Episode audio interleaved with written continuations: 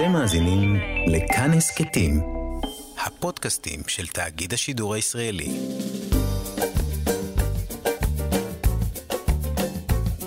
שישים החדש, עם איציק יושע.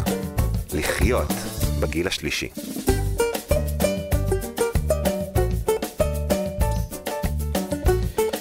שלום, שלום לכם מאזינות ומאזיני כאן תרבות, אנחנו שישים מחדש. מחר uh, תוקם בכנסת uh, שדולה למען הגמלאים והגמלאיות בישראל, בראשותו של חבר הכנסת גלעד קריב, מיד נדבר איתו כאן. נדבר גם על הסרט האב בחיכובו של אנטוני הופקינס, על um, איש במצב דמנטי מתקדם ועל האימה שאופפת אותו, את סביבותיו, אותנו, הצופים. נדבר גם על אה, ספר אה, חדש, לישון באלכסון שמו, על אה, רווקות מאוחרת ועל החיים לבד מתוך בחירה, ועל התגובות מסביב. גם נדבר כאן עם צלם שמציג תערוכה במסגרת פסטיבל הצילום. בתערוכה הוא מתעד את הוריו הזקנים שלא ממש נקלטו כאן.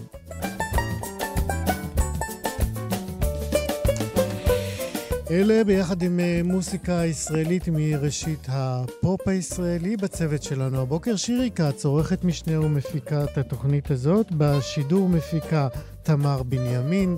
מיכאל אולשוונג הוא טכנאי השידור. אני, איציק יושע, איתכם עד 12. 60 החדש אז אמרנו לכם, מחר uh, תוקם uh, בכנסת השדולה למען הגמלאים והגמלאיות בישראל, בראשותו של uh, חבר הכנסת uh, גלעד קריב, שהוא גם, uh, כידוע, יושב ראש ועדת החוקה, חוק ומשפט uh, של הכנסת. קריב הוא גם יוזם הקמת השדולה הזאת, שאליה הצטרפו, כך התבשרנו, השר uh, מאיר כהן, השרה מירב כהן, השר נחמן שי, סגן השר אלון שוסטר, חברי הכנסת נעמה לזימי, רם שפע ועלי סלאלחה, ועוד מחכים לנוספים, כן ירבו.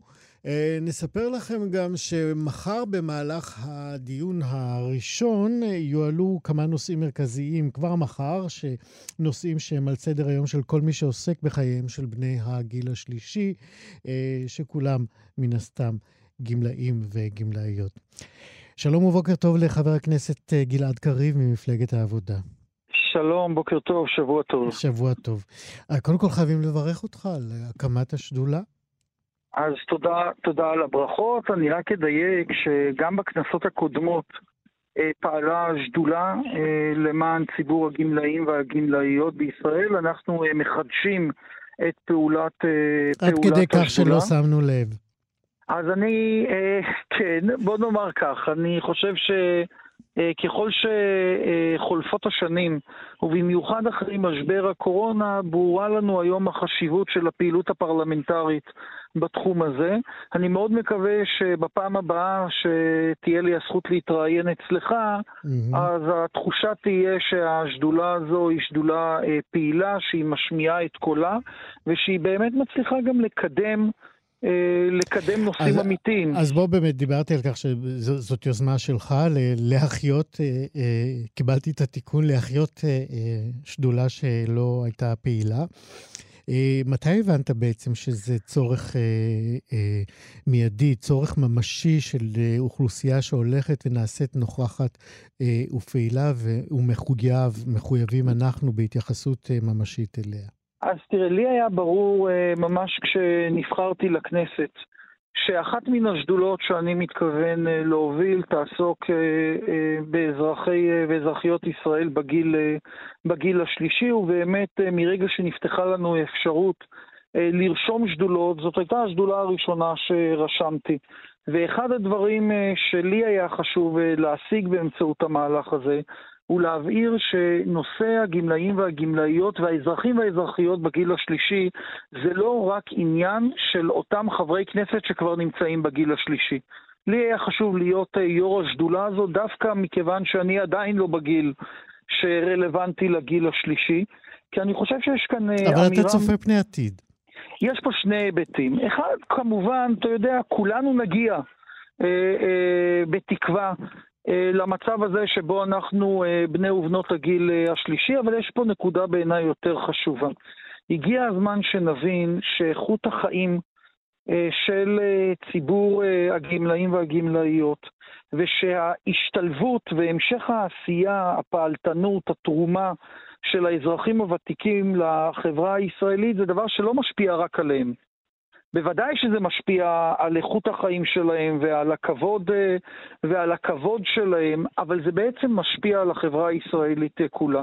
חברה שיודעת בסופו של דבר לא רק לשמור על הזכויות, אלא לשמר את המקום המרכזי של אה, האזרחים הוותיקים במרקם החיים, זו חברה בריאה יותר, זו חברה שמשיגה יותר, זו חברה שבסופו של דבר הטוב המצרפי שלה גדל. אה, אני רוצה להזכיר ש... אתה יודע, מצבם של אזרחי אה, הגיל השלישי נוגע גם לילדים שלהם. בוודאי, אנחנו, אנחנו, אנחנו נגיע לזה, אבל אני רוצה כן. להיאחז בדברים שלך עד עכשיו ול, ולומר, אם, אם הדברים שאמרת שהם נכונים ונכוחים ו, ו, ו, וחייבים להישמע, אה, אם הם כל כך משמעותיים, אז אה, אני מאתגר את המחשבה, אז למה שדולה ולא אה, לפעול להקמת... ועדה או תת-ועדה קבועה לענייני הגיל, מעבר ל, ל, ל, לעיסוק של ועדות אחרות. ועדה ייעודית, ייחודית. אז אני אומר, אחת הסיבות אה, מדוע לא פועלת ועדת הגיל השלישי בכנסת, היא כי הסוגיות שנוגעות לגיל השלישי מתפרסות על פני כל תחומי החיים, מכך... היא הנותנת, בוא נרכז את כל הפעילות בוועדה אחת, שתוכל לתת מענה כולל למעט, וגורף. למעט, למעט נקודה אחת. אתה רוצה שכש... אנחנו רוצים שכשוועדת הכספים עוסקת בסוגיות של מיסוי, אז היא תיקח בחשבון היבטים שנוגעים לגיל השלישי. וכשאני בוועדת החוקה עוסק בסוגיות של צדק משפטי ונגישות לערכאות משפטיות, אני אחשוב על uh, האוכלוסייה הוותיקה במדינת ישראל וכן הלאה. בקיצור, מה, ש, מה שאני רוצה לומר בהקשר הזה, שהנושא של uh, הציבור הוותיק במדינת ישראל טוב שהוא לא מצטמצם לאיזשהו חדר אחד בכנסת, לאיזושהי זירה אחת של דיונים. לא, לא, ועדה לא מצמצמת, להפך, היא, היא שמה על סדר היום, וממנה זורמות הפעילויות לו, לוועדות הרלוונטיות יותר האחרות. אז יש לנו פה, אני חושב שיש לנו פה, יכול להיות, תראה, זו, זו מחלוקת לשם שמיים. מכיוון שהתפקיד המרכזי של הוועדות בכנסת הוא ראשית אה, לחוקק, ושתיים, אה, אה, לעקוב אחרי רבה. פעילות הממשלה יחוקקו ולפקח. יחוקקו בכל היבט של הנושא. אז, אז פה, פה קצת המחלוקת בינינו. אני רוצ, חושב בסופו של דבר שהשאלה הגדולה היא לא האם יש חוק אחד, שניים, שלושה שנוגעים לאוכלוסייה הוותיקה, אלא איך האינטרסים, הצרכים הייחודיים של ציבור האזרחים הוותיק בא לידי ביטוי ביטוי בכל חקיקה שעוברת בכל אחת מהוועדות, אבל אני, תראה, מכיוון שכבר הזמנתי את עצמי לתוכנית שלך בעתיד, אז אה, אה, זה בסדר, בוא, בוא, בוא נמשיך את השיחה הזאת, מאוד יכול להיות. מאוד יכול להיות שאתה עולה פה על נקודה. אני שמח שהיום בממשלה, בצד השר לשירותים חברתיים שידבר מחר בוועדה, מאיר כהן, mm-hmm. ישנו משרד לשוויון חברתי בראשות השרה מירב כהן, שחלק גדול מתשומת הלב שלו אה, מוקדשת לאוכלוסייה הוותיקה בישראל. יכול להיות שזה צריך להשתקף גם בוועדות, אה, בוועדות אה, בכנסת. נמשיך לדבר בעניין. דבר אחד ברור, אי אפשר יותר להסתכל על אה, נושא מעמדו של ציבור האזרחים הוותיק כאיזושהי סוגיה שאנחנו נזכרים בה אחת לכמה שנים סביב איזשהו מאבק או איזושהי קטסטרופה אה, חברתית. זה חייב להיות אחד מעמודי התווך של כל מדיניות ממשלתית אה, בריאה, וככה אני מקווה שנוכל לעשות בממשלה הזו. השדולה בוודאי מעבר לה, להשמעת האמירות החשובות, השדולה הזאת שתתכנס בתדירות גבוהה, לא פעם במושב, אה, תציב יעדים מאוד מאוד קונקרטיים אה, שאנחנו ננסה להשיג במסגרת העבודה עם הממשלה. כן, מן הסתם זכור לך נושא מאוד מאוד כאוב, אבל ככה שהדהד אצל כולנו בעקבות הקורונה, זה באמת הבידוד של אותם זקנים בתחילת המגפה. אה, אני רואה גם אה, שמחר במה, בסדר היום לפחות של הדיונים הראשונים שיהיו במסגרת השדולה, אתם מתייחסים לזקנים בקורונה ולהשלכות של התקופה הזאת. נכון. כמה, כן, תראה, כמה אני, אתם... רק... כן, כן. בבקשה. אני רק אשלים את השאלה, כמה באמת אה, יש לכם אה, כבר אה, אה, ידיעות או הבנות ש, שחייבים אה, לקדם הלאה?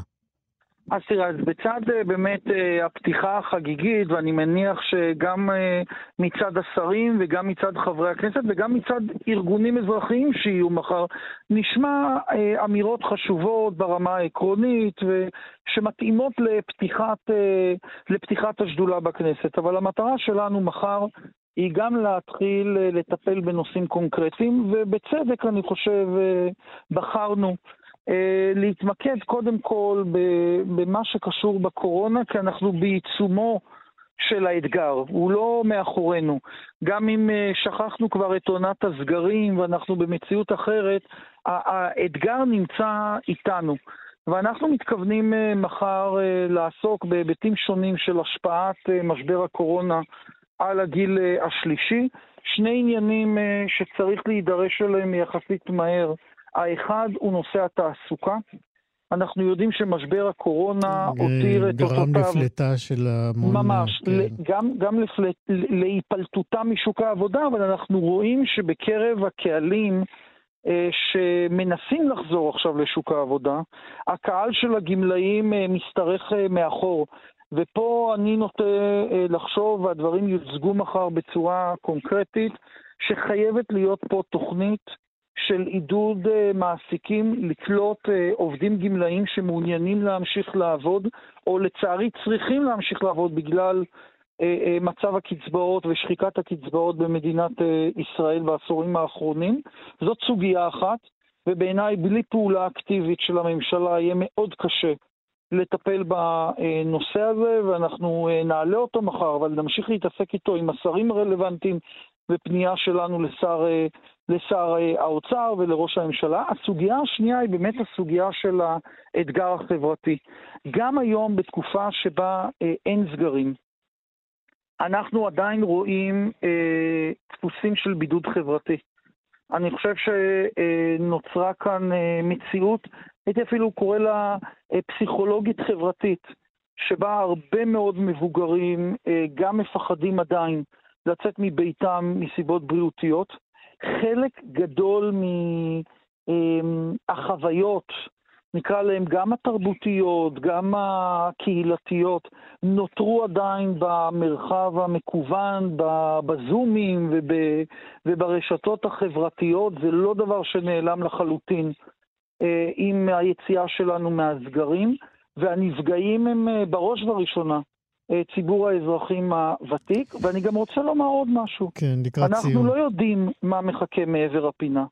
כרגע החיסונים מגינים עלינו, וכרגע התחושה היא שאנחנו בעידן אחר מתקופת הסגרים. לא, אבל הנה עכשיו שמענו שאנחנו גם תוכניות... צריכים להיערך לגל חמישי. בדיוק, ולכן אנחנו נעסוק ואנחנו נשמע מהמשרד לשוויון חברתי שמוביל את הנושאים האלה, איך אנחנו נערכים ברמה הקהילתית והלאומית למענה הזה לסוגיית, ה, לסוגיית הבדידות. חבר הכנסת גלעד קריב, אני בטוח שידיך וידי השדולה אה, יהיו מלאות עבודה. אני בכל זאת רוצה להישאר איתכם בנושא אחד. יש הרבה, יש את היציאה לפנסיה הכפויה על הרבה מאוד, על... אה, נכון. על, אה, על דיגיטציה והנגשה ואוריינות דיגיטלית למבוגרים. אני רוצה בכל זאת, אני בטוח שאתה ייצרת לך כבר דעה או שתיים בתחום. לדבר איתך על גיל הפרישה, העלאת גיל הפרישה לנשים. איפה אתה עומד עם הסוגיה הזאת? תראה, אני חושב שבהקשר הזה אנחנו אה, נקרעים בין אה, שתי, אה, בין שתי תובנות יסודיות. האחת היא שבסופו של דבר העלייה בתוחלת, בתוחלת החיים והרצון שלנו להבטיח חיים בכבוד לגמלאים וגמלאיות מחייבים אותנו להתאים את גילאי הפרישה למציאות החדשה והברוכה, שאנשים אה, בסופו של דבר חיים יותר אה, שנים, וגם אתה הזכרת לפני רגע את תופעת הגילנות. אנחנו רוצים לאפשר לאנשים אה, להמשיך להיות יצרניים ופעלתנים גם בתחום של העיסוק המקצועי. ולא לחייב אותם לפרוש או לסיים את הקריירה המקצועית בגיל, אה, בהקשר של גברים 67. מנגד, ברור שהתהליך הזה צריך להיות תהליך מאוד זהיר, כי אנחנו יודעים מה קורה היום למקצועות, במקצועות שוחקים.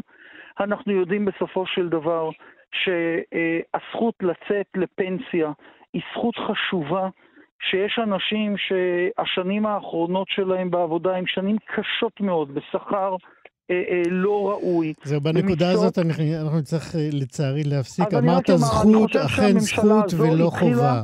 כן. אני, אני חושב, א', שהממשלה הלכה בדרך ביניים, יש פה הישגים חשובים של מפלגת העבודה, של מפלגות נוספות בנושא של גיל פרישה לנשים, ואני חושב שחייבים לבנות מודל משקי, שבסופו של דבר היציאה לפנסיה היא לא כפויה. ושאנשים יכולים להמשיך ולעבוד יפה. כל עוד הם מרגישים שהם רוצים ושהם יכולים לעשות את זה. יפה. חבר הכנסת גלעד קריב, מהיום ראש השדולה למען הגמלאים אה, והגמלאיות בישראל, וגם יושב ראש ועדת החוקה, חוק ומשפט. תודה רבה שדיברת איתנו, ובהצלחה גדולה לך. עם השדולה. תודה, תודה. להתראות. אני בטוח שרבים uh, יסכימו איתי שאחת החרדות שמלוות uh, אותנו בזקנה מבוססת על החשש ללקוט בדמנציה, אלצהיימר, או כל אחת מתופעות השיטיון uh, הזה שאורבות uh, לרבים מאיתנו, למי פחות ולמי uh, יותר. אה, בימים האלה מוקרן אה, בבתי הקולנוע הסרט האב, שכתב אה, וביים הצרפתי פלוריאן זלר. דמות האב הזה, שמאבד לאט לאט את הקשר למציאות, משחק, משחק השחקן אי אפשר להגיד פחות מנפלא, אנטוני הופקינס, ופרס האוסקר שהוענק לו על המשחק בסרט הזה היה ממש מתבקש. זה באמת אה, סוג של, אה, לא רק מפגן של משחק, של איזו אנושיות נדירה, שמכה, אה, אני חושב, בבטן של כל צופה בסרט, גם אם הוא זקן וגם אם הוא צעיר, בעיקר אם הוא לקראת הזקנה. אור סיגולי הוא המנהל האומנותי של סינמטק חולון, והוא גם כתב קולנוע באתר סריטה. הוא גם ראה את הסרט ויצא ממנו עוד מעט נברר, אבל אני, כמוני, אה, מהורהר ומעורער. שלום, אור. מה נשמע? אה, לא יודע, תשמע, הסרט הזה... אתה עדיין סוחב אותו, אני מבין. אה, שמע, זה לא פשוט. תסביר... לא, ממש לא. תסביר למאזינים שלנו שלא ראו את הסרט. קודם כל, מהו הסרט? אז הסרט בעצם מבוסס על מחזה מאוד מצליח ש- שהופיע בבמות בכל העולם, גם בישראל, עם uh, ששון גבאי בתפקיד הראשי. Uh, והוא בעצם uh, מין קריסה תודעתית, אני לא רוצה לתאר את זה באופן שיישמע גבוה וארטיסטי מדי, mm-hmm. אבל זה בעצם על, על איש שעל פני כמה מפגשים עם, עם ביתו, מתחיל אולי להבין שה... הסביבה שלו uh, קצת משתנה, והקשר בין מה שבאמת קורה לבין uh, התודעה שלו מתחיל להתאשפש. אז זהו, זה נורא מעניין שאתה מנסח את זה כך, כי זה בדיוק הדבר המטלטל בעצם ומתעתע בסרט. זה מה קורה אצלו, אצל מי שמאבד את הקשר אל המציאות. אנחנו רואים את הסרט מתוך המבט שלו, שזה יוצא דופן. זה לא אחרים מתארים את מה שקורה סביבו, אלא אנחנו כביכול בתוך הראש שלו. אבל תרחיב על זה אתה. זה אולי הדבר שבעצם הכי בלט בסרט ובעצם הפך אותו לאירוע, כי סיפורים וסרטים על... על השלב הזה, המאוד מפחיד הזה, בחיים כבר, אה, כבר קיימים, וכבר ראינו מי, מי בהצלחה אה, יתרה ומי פחות. אבל פה באמת יש משהו אחר, שאנחנו חווים את העניין הזה דרך העיניים של מי, מי שבעצם חווה אותו, ואנחנו הופכים להיות ביחד. אנחנו גם מאבדים את תחושת המציאות שלנו. אנחנו לא יודעים בשום שלב מה נכון ומה לא. יש בזה מידה רבה של יומר, יומרנות להביא את החוויה הזאת ולקרב אותנו, אין, אין ספק, אבל הקולנוע הכל כך יוצא דופן של הסרט, שהוא כביכול מאוד פשוט, על פניו סרט שמתרחש בדירה, אין, אין הרבה לוקיישנים, אין הרבה דמויות, אבל הטריקים הקולנועיים של העריכה, של העיצוב, ששניהם היו מועמדים לאוסקר, וזה מאוד יוצא דופן לסרט כזה, להיכנס לקטגוריות האלה, כי זה לא איזה דרמה תקופתית אה, מלאת אה, אקשן. אה, שם באמת החוכמה היא לטשטש אותנו בלי שאנחנו שמים לב. יש סצנה אחת מופלאה, אני כמובן לא אכנס לספוילרים, ש... אור, אור, אני, אור, אור, אור, אני, אני, אני נורא רוצה, אנחנו רוצים לשמוע מה אתה אומר, אבל משהו משתבש בקו, תנסה לשנות זווית או מיקום. אה, אני האמת שלא זזתי בכלל, לא אבל... לא זזת. אני... מנפלאות הרוח והגלים בשמיים. כן, כן, לצערי אני אולפן הקלטות משלי עדיין, אז אני לא יכול להתקשר אליכם משם. עכשיו אתה בסדר, בוא נמשיך. אה, אז אני אומר שיש סצנה אחת, שאני לא אה, אכנס לפרטים כמובן, אבל שהיא מעגלית, וההפתעה שמתרחשת כשאנחנו מבינים שאנחנו מתחילים ומסיימים באותה נקודה, האפקט שלו הוא עצום. תנסה וזה... בכל זאת לתווך את זה, כי זה באמת משהו מאוד מאוד אה, לא, לא, לא רגיל בקולנוע, ו, והוא חלק גדול מה... מה אה, אני חושב, לפחות לגביי כצופה, אה, לתעתוע, כי אתה, אתה סוג של מאבד שליטה. Mm-hmm. ועיבוד שליטה הוא אה, עניין נורא נורא מסובך. אה, כן, ואני חושב שבאמת זה, זה היכולת של הסרט. גם אומרים, מה שנורא מעניין זה שזה מבוסס על מחזה. ואת האיכויות אה, ואת האיכויות התיאטרליות אנחנו מכירים, של לוקיישן אחד ועלילה אחת אה, ומספר דמויות מצומצם. ופה קשה מאוד לדמיין, הקולנוע כל כך משמעותי, המבע הקולנועי כל כך יוצא דופן, שהוא ממש מתנתק מהמקורות התיאטרליים שלו, ובאמת פשוט, פשוט עשייה מאוד אחרת. אה, וגם כזאת שהיא מאוד, מאוד אפקטיבית, אולי אפילו אפשר להגיד אפקטיבית מדי. אה, כפי שנשמע גם מהדברים שלך, שאתה עדיין מגמגם... אה, אז זהו, שזה לא, זה לא מדי, כי אתה יודע, זה עושה את הפחד אמיתי, והוא חלק, אני חייב לומר, אתה יודע, אמרתי בפתיח, אני בטוח שלא מעטים מאיתנו נורא, נורא חוששים מהאופציה שכך לסיים את חיינו. שכולנו. כן. אה, ואז נשאלת גם שאלה גדולה יותר, כאילו בעצם, אה, שאלה שתמיד כשדיברתי על סרטים עם, אה, עם ההורים שלי ועם סבתא שלי, זה היה כזה, בשביל מה אני צריכה לראות את זה? כן. וזו שאלה שקשה לענות עליה בהקשר הזה. זה מאוד קשה, כי, כי אתה לא יכול לעשות משהו שימנע את זה, חוץ מלפתור כן. כמה שיותר תשבצי היגיון, אבל גם, גם כן. זה לא הוכח כמונע אולטימטיבי. זה אה, באמת חוויה מאוד מאוד חזקה ומאוד יוצאת דופן, בעיקר בגלל אנטוני הופקינס, שזה כן. בגיל 80 פלוס, לעשות את התפקיד הכי טוב בקריירה שלך. כשאתה אנטוני הופקינס, זה, זה הישג שממש מעטים הצליחו. וגם נגיד שבסרט לדמות שלו קוראים אנטוני.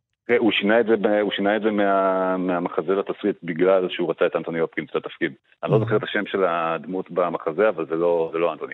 כן. אה, וזה בכלל קשה, כי גם אנטוני הופקינס, שאגב, הוא אחד מהאנשים הכי אה, צלולים ומקסימים, מי, שלא, מי שיש לו רשתות חברתיות ויכול לעקוב אחרי אנטוני הופקינס באינסטגרם, mm-hmm. זה, זה חוויה. האיש, האיש קם בבוקר ורוקד ועושה סרטונים מצחיקים, ו, וזה... זה, זה ממלא את היום באושר. כן, זה, זה מחזיר אותנו לחלקים בסרט, והוא באמת מדבר שם אה, על זה שהוא רקד פעם, אה, באחד הרגעים באמת המביכים. אה, אבל אנטוני האמיתי גם רוקד בגיל 80 ומשהו. אתה יודע, להגיד לכו לסרט הזה, זה ממש המלצה בקטן. זה באמת סרט נהדר. אני, אני שוקל ללכת עוד פעם. או, וואו, וואו. כן. לא, אני, זה באמת, כן. אה, אני, אני יכול להגיד לך סתם, מהכובע השני שלי כמנהל אמנותי של סינמטק, אני לא כל כך יודע מה לעשות עם זה. מצד אחד אני רוצה שהקהל, כאילו זה סרט נפלא, ולקהל מגיע לראות אותו. אבל האם אני באמת רוצה להוציא אותו מהבית בשביל זה, במיוחד שזה קהל יחסית מבוגר? לא יודע, זאת דילמה שאני אה, נאבק בה קצת. אה, בואו נחשוב על כך שהצופים שלנו והמאזינים שלנו הם אינטליגנטים ויודעים לעשות בחירות. אה, בהחלט, בהחלט, כמובן, אה, לא, לא, לא היה מהמקום הזה. כן, כמובן. אה, אור סיגולי, אה, המנהל האומנותי של אה, סינמטק חולון, וגם כתב הקולנוע באתר הסריטה. תודה רבה שדיברת איתנו על אנטוני הופקינס ועל אהב. תודה רבה, להתראות. להתראות. ביי. 60 החדש.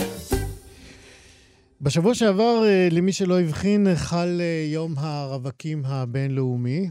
כן, יש אה, יום כזה. ומה יותר רווקים מאשר לישון באלכסון? בדיוק על זה גם כתב אליקים כסלו את הספר החדש שלו, והוא גם קרא לו בשם הארוך יחסית, לישון באלכסון, חיים באושר ובסוגריים, גם ללא זוגיות. אמ, הספר הזה יצא לאחרונה בהוצאת אה, מודן, אה, והוא אה, תוצאה של בעצם בחינה ומבט של רבים בעולם על השינויים החברתיים שחלים. ומעלים שבעשורים האחרונים הולכת ומתרחבת בעצם מציאות של אנשים שבוחרים לוותר על הזוגיות. אמ, רבים הם כאלה בגיל השלישי, אחרי זוגיות של אה, אה, שנים אה, ארוכות. הם נשארים פשוט בלי געגוע לאותו ביחד כובל ומעיק ומקדשים בעצם את השינה באלכסון. לא לכולם זה, ההחלטה הזאת עוברת בקלות, לא בינם לבין עצמם, וגם לא לפעמים בינם לבין סביבתם. אה, הקרובה. אה, הדוקטור אליקים כסלו, אה, הוא כותב הספר כאמור, הוא חקר את המציאות הזאת, הוא ראיין המון סינגלים רבים, אותם יחידנים בעברית, כן? ויחד איתם הוא שרטט בעצם, אפשר לומר, את המדריך השלם אולי לרווק הזקן, הצעיר והמזדקן. בלי להעליב אף אחד. אה, דוקטור כסלו הוא גם אה, ראש אה, תוכנית המצטיינים בבית הספר למדיניות ציבורית וממשל של האוניברסיטה העברית, והוא גם האורח שלנו עכשיו. שלום, אליקים. שלום, שלום, מה נשמע? לא יודע, תגיד אתה. זו הקדמה, זו הקדמה יפה, אני חושב שבאמת בגיל, דווקא בגיל השלישי, יש יש צורך לדבר על, ה, על גירושים מאוחרים, על אלמנות. אנחנו רואים למשל בארצות הברית שיש פי שלושה גירושים אה, בגיל השלישי, גירושים אפורים, מה שאנחנו קוראים. מה זה אומר? אה, לעומת אה, כמה עשורים קודם. מה זה אומר גירושים אפורים? גירושים אפורים זה גירושים בגיל האפור, כשהשיער מתחיל להאפיר. אז אוקיי. אנחנו, אנשים מתחילים להרגיש אה, דווקא צורך בעצמאות. גירושי הכסף, בוא נעשה את זה יותר יפה. גירושי הכסף, גירושי הכסף, כן. אוקיי. אה, והתופעה הזאת, אה, אמרתי שדיברת עם סינגלים רבים, עם יחידנים. כן. ממה שאתה העלית, מה המחוללים של התופעה הזאת? אז יש uh, הרבה. אם אנחנו מדברים על התופעה הכללית, אז אנחנו מדברים על עליית uh, שיעורי ההשכלה. ואז אה, הרבה אנשים ונשים אה, מקדישים את הזמן אה, דווקא לחינוך ולהשכלה ודוחים את גיל הנישואין עד שהם מוותרים עליו לגמרי. אה, אותו דבר אה, שיקולים כלכליים, אה, בין אם זה צורך בפרנסה קבועה, אז יש דחייה של גיל הנישואין, אבל גם מה שמעניין זה שלפעמים אנחנו רואים תופעות של בגלל רווחה נפשית ובגלל אפילו מדינת הרווחה שדואגת לפנסיה ולקצבאות, אז יש פחות צורך ופחות תלות בזוגיות. אז הרבה אנשים לא נכנסים לתוך הזוגיות אה, בגלל הביטחון הזה. בואו ננסה לרגע להישאר בתחומי הגילים שמעניינים אותנו יותר, הגילים המבוגרים יותר. אה, אמרתי בפתיח שלי, אבל אתה תוכל, אה, אני אשמח אם תרחיב, אה, שבעצם זה סוג של בחירה שבאה מתוך מקום של מיצוי, או אולי איזה מין היערכות חדשה לתקופת הגיל החדשה הזאת, או שזה שניהם. זה שניהם, ואפשר אולי להגיד שאנחנו מכירים, אולי בתרבות הפופולרית, איזושהי אמירה שמוסד הנישואים, ערכו של מוסד הנישואים יורד, ואנשים פחות מתרגשים מלהיות נישואים ולהיות נישואים לאורך זמן. אבל אנחנו רואים גם תופעה אחרת מעניינת, שהציפיות ממוסד הנישואין עולות. ואז באיזשהו מקום לאורך זמן אנחנו מצפים יותר ויותר אה, מרכיבים, אה, סיפוק צרכים ממערכת היחסים הזוגית ארוכת הטווח וכשאנחנו לא מקבלים אותה, אנחנו מחליטים אה, על דרך אחרת. הדרך האחרת היא יכולה להיות מונוגמיות סדרתית, מה שאנחנו קוראים היום, והיא יכולה להיות uh, כמובן תקופה של uh, סינגליות. וזה ממש לא רע, כלומר, מה שאני מצאתי זה שדווקא היציאה מחוץ למערכת היחסים הזוגית היא יכולה להיטיב uh, הרבה פעמים עם, ה, עם האנשים ונשים שבוחרים לעשות את זה. זאת אומרת, אה, מה, מה שאתה אומר זה שאנשים, אה, בגלל אה, שהם שכללו את הציפיות שלהם ממסגרת הנישואים, אם הם לא מרגישים שהם עומדים לקיים עוד זוגיות שהיא ממש תענה על הצרכים כהפקת לקחים מהזוגיות הקודמת, אז הם מוכנים לוותר על קשר חדש. אתה מדבר עכשיו על, ה, על הזוגיות השנייה. כן, כן בהחלט. כן. היציאה מהזוגיות הראשונה היא בהחלט מתוך צרכים נוספים. אה, ומתוך הבנה שלאורך זמן אולי מתפתחים אחרת. אה, כל אחד מבני הזוג מתפתח אה, אחרת. זה נכון שהזוגיות השנייה גם היא לא פשוטה, הציפיות ממנה מאוד גבוהות, ואכן אנחנו רואים ששיעורי הגירושין מהזוגיות השנייה הם אפילו גבוהים יותר משיעורי הגירושין בזוגיות הראשונה. בדרך לפרק ג' או ששם זה מסתיים? בדרך, בדרך לפרק ג' או בדרך לתקופה של סינגליות. וחייבים להבין את זה, תקופת הסינגליות בגילאים מבוגרים היא תקופה יחסית טובה. באופן מפתיע אנחנו רואים שרמת העושר עולה יחסית. אנשים בגיל המבוגר דווקא פחות זקוקים לזוגיות, פחות מחפשים זוגיות, ולכן תקופת הסינגלית היא טובה. האוכלוסייה השנייה המאושרת אה, זו אוכלוסיית הסינגלים אפילו ארוכי הטווח.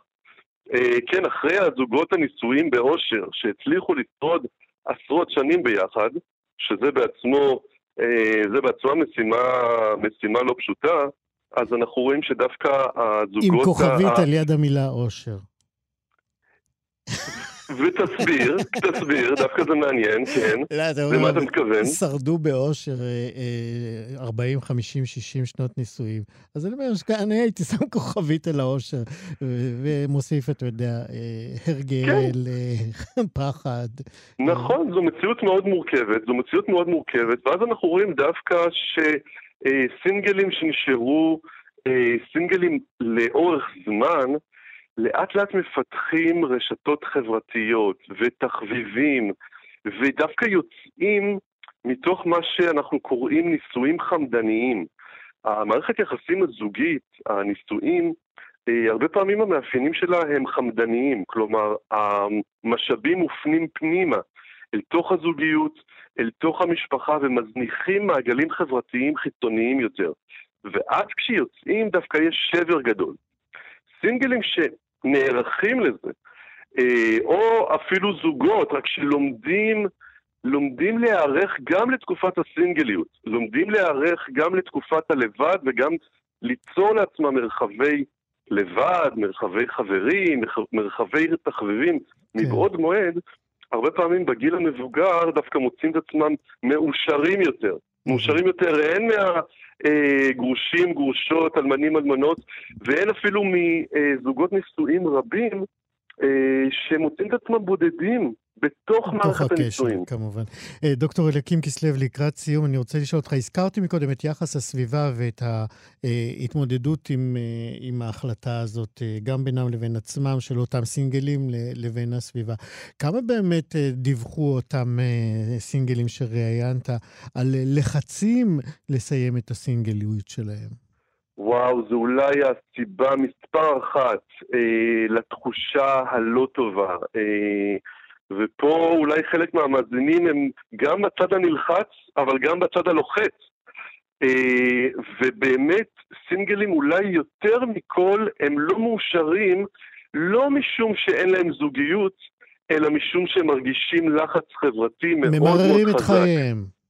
ממררים את חייהם וגורמים להם להרגיש שהם כרגע בהמתנה, שהם כרגע לא שלמים, שהם רווקים, שזה כמובן בא מהשורש ריק בשפה העברית, שהיא מדברת straight אה, על מה שהיא רוצה ועל מה שהיא צריכה, אז היא צריכה, והתרבות הישראלית מאוד רוצה שאנחנו כולנו נתחתן ונהיה בזוגיות, והלחץ הזה עצמו גורם לחוסר אושר. טוב, לישון באלכסון, אה, מי שעושה את זה מבחירה ומתמודד באומץ ובעוז אה, מול הלחצים מבחוץ, כנראה מזומנות לו בכל זאת שנים טובות באלכסון. הדוקטור אה, אליקים כסלו, תודה רבה שדיברת. תודה רבה, יום טוב. להתראות. 60 החדש. ב-17 בנובמבר ייפתח במרכז דניאל לחתירה בתל אביב, פסטיבל הצילום הבינלאומי התשיעי, פוטו איז ראל. אה, החלוקה הזאת עוד מעט נסביר אותה. במסגרת הפסטיבל הזה יוצגו 90 תערוכות חוצות שיהיו פתוחות אה, לקהל הרחב. יהיו גם 15 אה, תערוכות פנים, יהיו גם מפגשים עם יוצרים וגם סיורים מודרכים. נספר רק שפוטו ישראל היא חברה לתועלת הציבור שמקדמת עשייה חברתית ויצירת דיאלוג בין האומנות לקהילות שונות ברחבי הארץ, ולכן במהלך שנת 2022 הפסטיבל והתערוכות שבו ינדדו גם אל מחוץ לתל אביב, בצפון ובדרום של ישראל. אחת התערוכות שלכדה את עינינו היא התערוכה שנקראת ההורים שלי, של הצלם ברצי גולדבלט. אה, בתערוכה הזאת אה, מתועדים אה, הורים, הוריו, הזקנים, שהם מהגרים מברית המועצות לשעבר, שנמצאים במרחק של כמעט 50 שנות געגוע בעצם למולדת הישנה שלהם, מין עקורים גם אה, ברבות אה, אה, ימיהם. אני אומר עכשיו שלום לצלם ברצי גולדבלט. שלום, שלום. שבוע טוב. ברצי זה מה? ברצי זה קיצור של בר ציון, שזה מורכב משני סבים שלי, ברוך וציון, שחוברו לבר ציון וקוצר לברצי. מקסים, בר ציון גולדבלט. כן. איזה יופי. ספר לנו קצת על ההורים שלך, בני כמה הם, מתי הם עלו, למה הם לא נקלטו? ההורים שלי הגיעו בשנת 71 אה, לישראל. אה, מאוד ציוניים, אה, מסורבי עלייה. אה, אגב, אבא שלי נפטר חודש שעבר, הוא לא הספיק לראות, תודה, הוא לא הספיק, צר לי שהוא לא הספיק לראות את התערוכה הזאתי. את התערוכה בעצם עשיתי לא רק על העניין של, ה... העניין של ההגירה, אבא שלי לפני עשר שנים עבר אירוע מוחי שגרם לו להיות מאוד מוגבל. ואימא שלי בעצם אה, טיפלה בו, סעדה אותו יותר נכון, אה, כי הוא כבר, הוא לא יכל לנהוג, והייתה צריכה להסיע אותו ממקום למקום. אה, ובעצם הפרויקט הזה התחיל כי היה לי כבר מאוד קשה לבקר אותם, וגם נאלצנו להעביר אותם לגור בבית אחר ליד אחותי, שהמעבר לא, לא, לא היה כמו שתכננו, זאת אומרת, לא, אימא שלי ממש הייתה מרוצה מהמעבר, אבא שלי פחות גם, והביקורים אצלם היו קשים, ואז אה, כדרך אה, אולי תרפויטית אה, התחלתי לצלם אותם, וככה הביקורים נהיו יותר קלים, וגם בימים שלא הייתי מצלם, התכנון וההסתכלות גרמה לי יותר קצת להסתכל מהצד. ו... זהו, מתי, מתי התחלת באמת, מתי הבנת ש... אה, הם עוברים איזשהו תהליך שאתה רוצה לראות אותו מתועד גם. עוד מעט נדבר על הצילומים עצמם, כי יש, בחרת שם בחירה מאוד מעניינת, אבל מתי התחלת בעצם להבין שאתה רוצה לתעד אה, את ה... אה, אז אני חושב שלפני אולי חמש שנים, משהו כזה, האירוע המוחי של אבא שלי היה לפני כן כעשר שנים, והיה תהליך, ואז עברנו, והעברנו את ההורים שלי.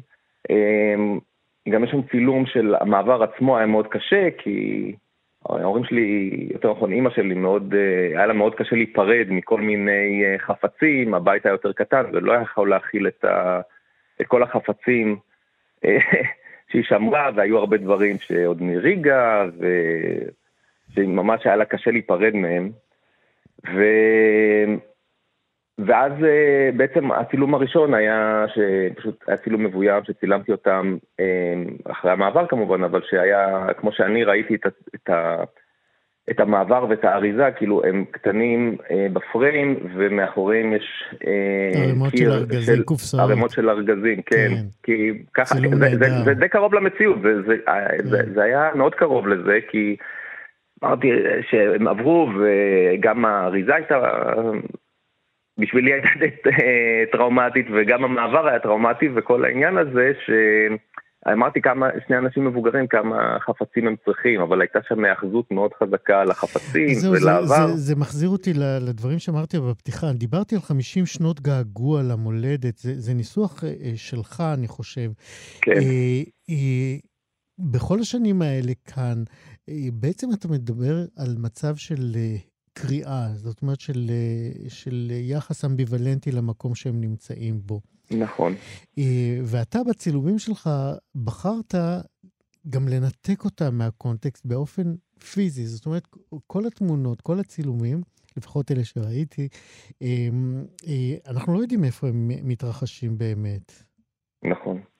כי ככה אני מרגיש שההורים שלי הם בעצם לא לגמרי, לא, לא, לא, לא התאקלמו מעולם בישראל, ככה אני מרגיש. גם יש צילום שרואים אותם יושבים כמו צילום של, אה, שצולמו אריסטוקרטים אה, לפני 100 או 200 שנים או יותר, אה, אבל הקיר מאחוריהם הוא ריק, יש רק שטיח וכיסא, mm-hmm. כי מאז ומתמיד, בתור ילד, אני הרגשתי שלהורים שלי יש איזה מין יחס קצת מתנשא על ישראל, ועל התרבות של ישראל. תראה, אבא שלי, אה, די מהר מאוד כשהם עלו לארץ, הוא התחיל לעבוד כמהנדס בתעשייה הצבאית, במחלקה שכולם או רובם היו דוברי רוסית, ו... זאת אומרת, הוא תמיד דיבר ברוסית, והעיתונים שהם קראו הם היו ברוסית, וספרים ברוסית, ואני הרגשתי מין קצת... אה, תמיד היה לי כעס עליהם, שמצד אחד הגעתם לישראל, מצד שני אתם כל הזמן מדברים על רוסיה, ושהלימודים בארץ הם לא ברמה גבוהה כמו ברוסיה, ושהספרות שלנו היא לא ברמה כמו טולסטוי או ואיך אנחנו לא לומדים את זה בבית ספר, ו... אה, היו, היה המון... אה, היו המון ריבים וכעסים על ההורים שלי בעניין הזה, שתמיד מבחינתם רוסיה, ועד היום, זאת אומרת, ההורים שלי לא רואים, כאילו עכשיו, אמא שלי, הם לא, הם לא רואים טלוויזיה של נגיד חדשות בעברית, בקושי. זה רק חדשות, אה, הערוץ הרוסי, או הערוצים הרוסים הם אלה שמשודרים. נצפים אצלם בבית. ברצי גולדבלט, אנחנו צריכים לסיים עוד מעט. אה, אתה, זה, זה מרגיש, אימא שלך אמרה, זה מרגיש לה נעים אה, ככה שהניתוק הזה שלה, או חוסר יכולת אה, שלה באמת אה, להיקלט כאן אה, גם מתועד עכשיו? אה, תראה, אימא שלי, היא, היא, היא גאה בזה שהתמונות, הצילומים שלי מוצגים בתערוכה, והיא יכולה כן. להגיד, הנה, זה הבן שלי עשה כן. את זה. יפה. יש, יש, לו, יש בו הכרה. אז בוא, אה, בוא נגיד באמת מתי אפשר יהיה לראות את הצילומים האלה. אה, בשבוע הבא, מה-17 בנובמבר, התערוכה מוצגת. אה, ב-18 ביום שישי, ב-10 וחצי בבוקר, יהיה שיח גלריה שבו אני אדבר על העבודות. והכל קורה במרכז דניאל לחתירה בתל אביב, זה בפארק הירקון למי שלא מכיר, על יד שפך כן. הירקון. ברצי גולדבלט, הצלם עם התערוכה ההורים שלי, תודה רבה שדיברת איתנו ובהצלחה. בבקשה, תודה רבה. יום טוב, להתראות.